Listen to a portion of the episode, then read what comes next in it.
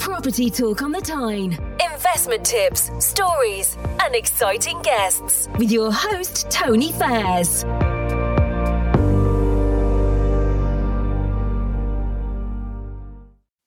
Hello and welcome to today's episode of Property Talk on the Tyne. So today I wanted to discuss the budget. Um, so Rishi has released his 2021 budget, and part of that is his plan to help the country fight back from the COVID virus and the economic downturn that it caused in certain sectors. So I'll just cover a couple of the key points, and then I'm going to go into kind of where I think that benefits us in the property market and as investors. So a couple of big things that we've had as property problems with COVID is potential with unemployment in regards to businesses closing. There was a lot of companies that were missed out in terms of grants, um, and there's a lot of industries that are still closed and other, you know, things within that that just basically haven't been operating at full capacity. So the first good point in the budget is the furlough scheme has been extended until September. So I'm not quite sure how that works when they're intending to open pubs and things from April and May and what have you. Um, but it's been extended to September anyway. Now employers are going to be asked to contribute. But the good thing is, is there's a bit more certainty for companies and less chance of them, you know, making redundancies or, you know, lowering the numbers of staff that they have because they've got the benefit and backing of the government support. So great first off is that's a great thing in terms of unemployment because it means there's less people on the on the job seekers list and you know there's a bit more money in people's pocket if they know there's that security that you know the government are going to help with that support. Secondly there was a number of businesses who couldn't file a tax return and they were kind of classed as being missed out when it came to the grant support that was released. So he's actually brought something in for this so well done rishi.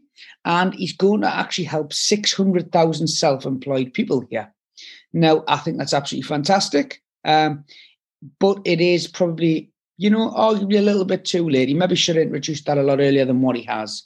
So that's going to be an interesting one. Um, definitely something that's welcome, particularly among tradesmen who hadn't done a tax return for the previous year and therefore missed out on the £10,000 grants if that premises, etc.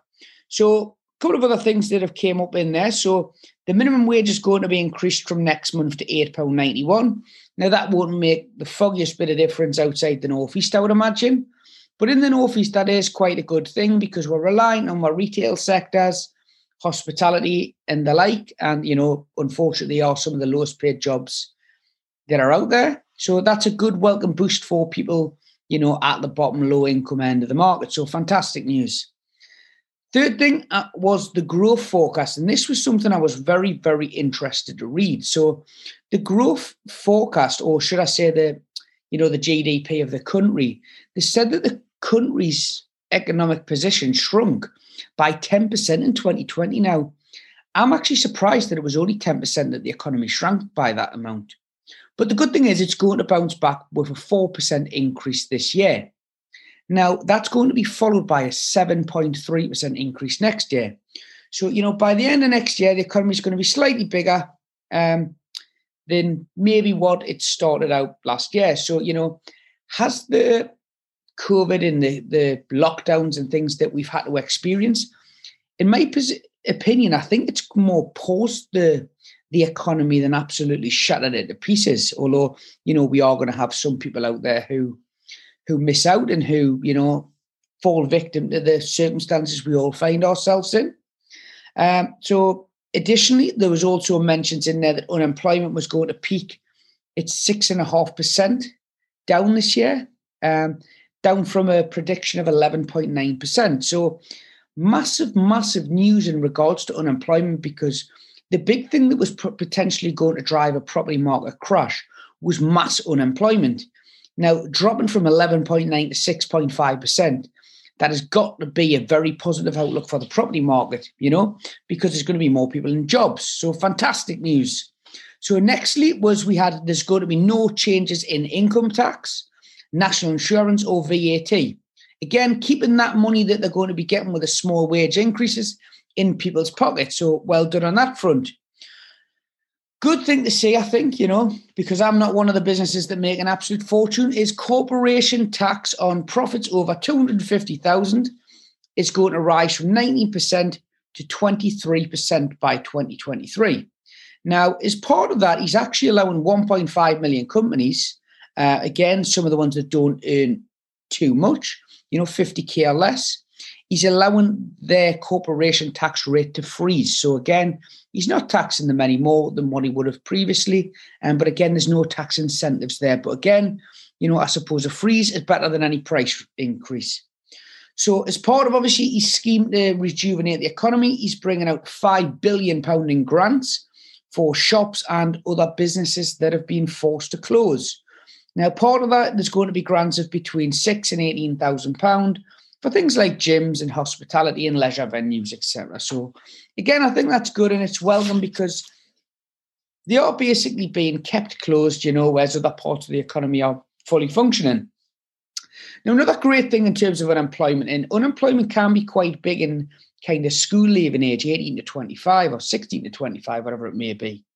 So they've actually introduced an incentive to, they've doubled the apprenticeship grant from £1,500 to £3,000. Now, again, that could be the difference between taking an apprentice on and not, because their wages are more or less going to be fully funded if you're getting £3,000. So I can see a lot of people taking advantage of the apprenticeship scheme. Certainly something that we as businesses will be considering ourselves. So again, I'd recommend if you have your own business, definitely something to look into. Some great young kids out there coming straight out of school they're absolute whizzes with technology, and you're going to get paid to take them. So, well worth looking at them as employees.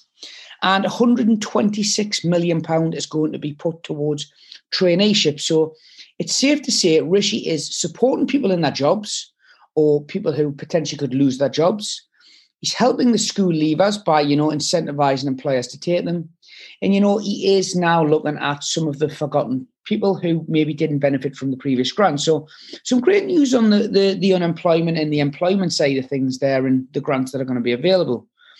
Now, in terms of the property market, one of the big things that he's done is so the first one is stamp duty. Now, we expected stamp duty to end, and there was going to be a significant number of sales actually fall through because people just could not get past the stamp duty deadline. You know, they couldn't get that property complete when they wanted. So it was going to mean that some people paid six, seven, eight thousand pound additional. And you know, I'm sure the vendors wouldn't like to take any less. So that meant that, you know, some buyers would have decided to make a financial decision and actually pull out of purchasing. Now he's been very smart with how he's introduced the stamp duty, and I really like what he's done here. So he's going to taper down the relief that you get. So he's going to start by, you know, allowing the stamp duty extension to continue until June the 30th, at which point it's going to drop down by price. But it's going to actually apply up until the September the 30th for up to 250,000. So if I'm in the northeast here, there's not a lot of sell, houses sell above 250,000, or certainly not what my agency deal with or that me as a property investor look at. So safe to say we've got a good six months of the stamp duty, you know, relief. So I think that's going to drive property prices up, no doubt. Um, but I don't think that's going to be the big one that's going to drive prices up. Now, in case you've been, you know, living in a cave, you might not have heard, but they're going to introduce 5% deposits. Now, it's going to be a government guarantee on mortgages. And it's, you know, I think it, it, it goes back to Boris actually saying that he wanted to change from generation rent to generation buy because people were getting quite comfy by just renting and being a bit more liquid in terms of being able to move around freely. Um, and Boris wants, you know, an Englishman to own his home. And quite rightly, he's brought this out. And I think it's going to be a great thing for, you know, my friends and, you know, people who were considering renting. They may just decide to stay at home for that extra three to six months, 12 months, and actually save for a deposit and buy themselves a property and get on the ladder because it is every person's dream, I think, to own their own home. So I think that's an absolutely fantastic incentive. I think it's a brilliant, brilliant thing that they're doing there. But I do think it's going to cause an absolute bubble in the property market. We all we are already in one with the stamp duty. I can tell you that now. My agency in January and February have had record month for sales. So I think that's going to continue. And I don't think the supply of properties coming to the market is is is anywhere near what's required. So I think the demand levels are going to substantially increase. And I don't think the supply of properties to market is going to be able to keep up. Back to that thing, the government aimed to build 345,000 new homes last year. They managed somewhere like 240,000. So we're definitely going to have an undersupply of properties in this country. We're definitely going to have that in my region. Um, and as one of the lowest price regions in the country, I expect massive, massive property growth. Now, Savills forecast, if you remember from the last podcast regarding Newcastle in the Northeast, was a forecast of around about 21% increase by 2024. I'm going to go out here and state a claim. I think we're going to see property prices increase by probably somewhere between 25 to 30% minimum, because I think this 5% is going to fuel the bottom end of the market in the first time buyer market. Now that is going to allow people in chains to, you know, to move on. So the person buying the flat is going to be the first time buyer using the 5% deposit. They're going to buy the starter flat or the starter home. The person selling their first starter home is going to move into that family home. The family home are going to move into the, the detached. And the people downsizing from the detached are going to then be able to move into the higher priced bungalows. So it's really going to affect all aspects of the market because it's going to complete the chain. And I think we're going to see with the stamp duty and the 5% deposits, I think we're going to see an absolute massive increase in the number of buyers coming to market. We're already seeing unprecedented levels of buyer inquiries. We had something like 500 Rightmove inquiries last month. So, you know, when you factor that with Zoopla and on the market leads that we get coming in for the properties that we have for sale, I think we only have something like 70 properties on the market. So that is a substantial number of interest or amount of interest in properties that are on for sale.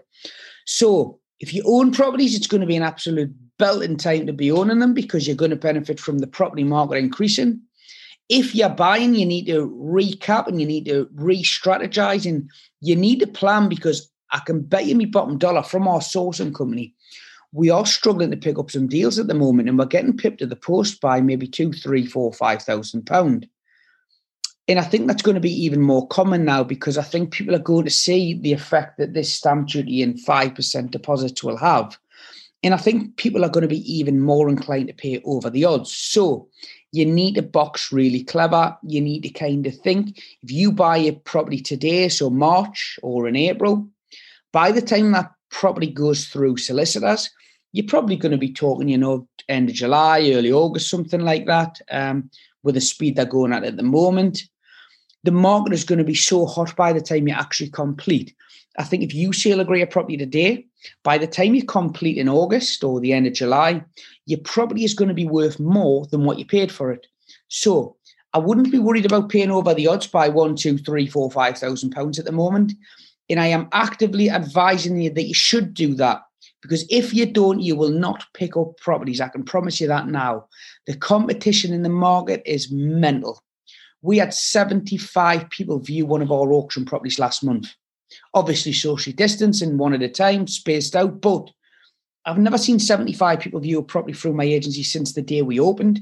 So that tells you it's a bit of a sign of the times, I think. So great things that have come out of this budget. Not only that, but in terms of, you know, the area and the wider northeast. We've had 21.9 million pound put towards Middlesbrough and you know the the regeneration of their city centre.